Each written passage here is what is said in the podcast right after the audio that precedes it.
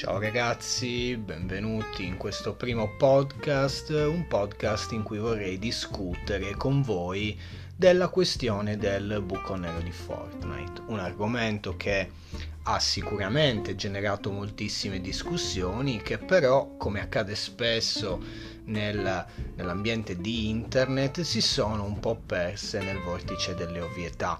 Tuttavia l'altro giorno navigando eh, mi sono imbattuto in un articolo di Simone Tagliaferri di multiplayer.it che ha eh, riportato un'attenta, un'attenta osservazione di Jeremy Peel sull'analogia che vi è tra il buco nero di Fortnite e il destino dei giochi solo online. Quindi riflettendo sulla cosa ho pensato appunto di approfondire l'argomento e perché no creare degli spunti di riflessione da effettuare insieme a voi.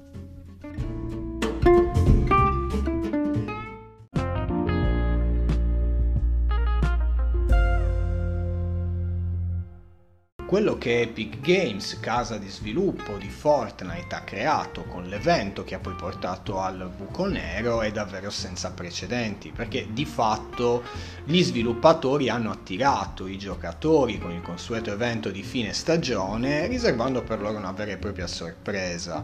Dopo la caduta di un meteorite, la mappa è stata risucchiata all'interno di questo famoso buco nero, lasciando i giocatori eh, in un primo momento a fluttuare nel vuoto per poi inghiottire anch'essi.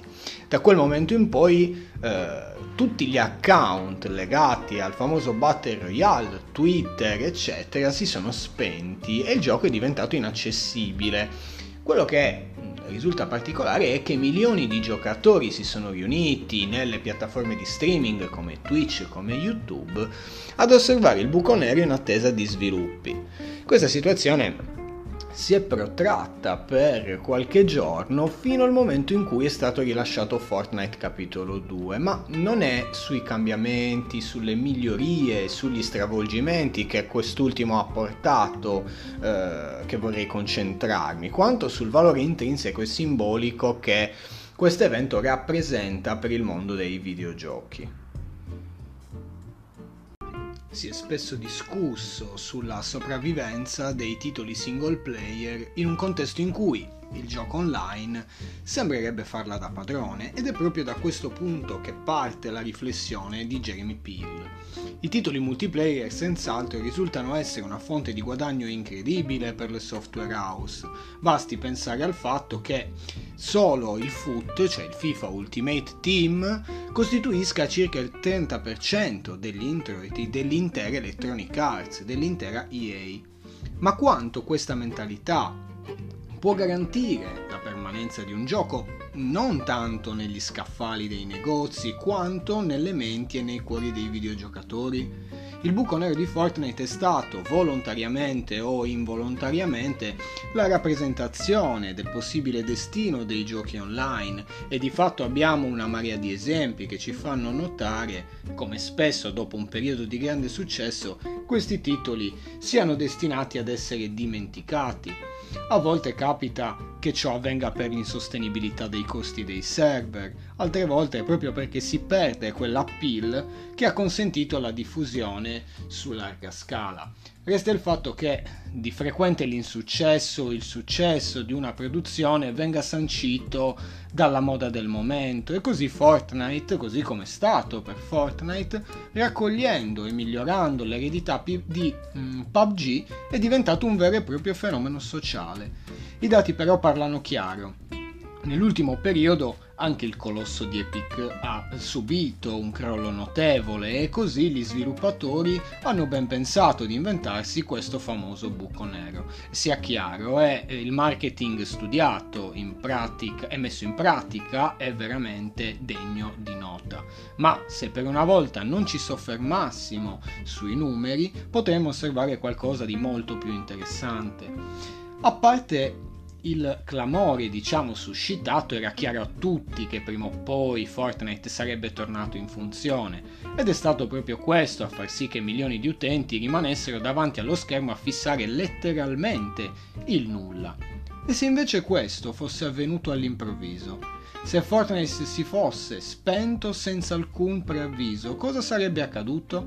Beh, sicuramente qualcuno avrebbe cercato delle spiegazioni e prima o poi ci sarebbero state delle dichiarazioni ufficiali di Epic Games a spiegare il fenomeno.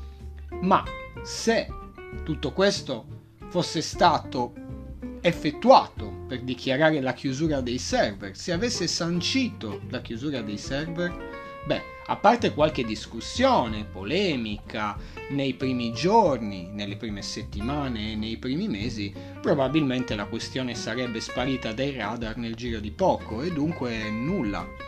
Buco nero. Un buco nero che nel corso del tempo ha inghiottito moltissime produzioni online.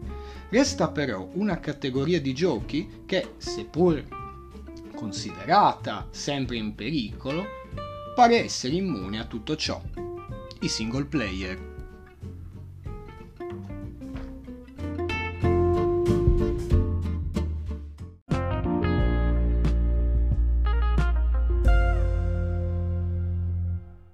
Dunque ragazzi, a mio avviso direi che la conclusione è eh, data dal fatto che abbiamo bisogno sia dei grandi numeri che delle grandi storie videoludiche e queste, anche se sempre minacciate dalle nuove tendenze che vertono sul gioco online, hanno dalla loro parte la memoria del giocatore. Basta pensare a un Metal Gear Solid, un God of War, uno Zelda Breath of the Wild o comunque anche Hollow Knight sono dei percorsi, delle esperienze che seppur dotate di una fine lasciano attraverso le loro storie un ricordo nel giocatore che difficilmente verrà dimenticato. Quindi ragazzi, che dire? Io vi saluto, spero che eh, si generino delle discussioni interessanti e ci vediamo al prossimo podcast. Ciao!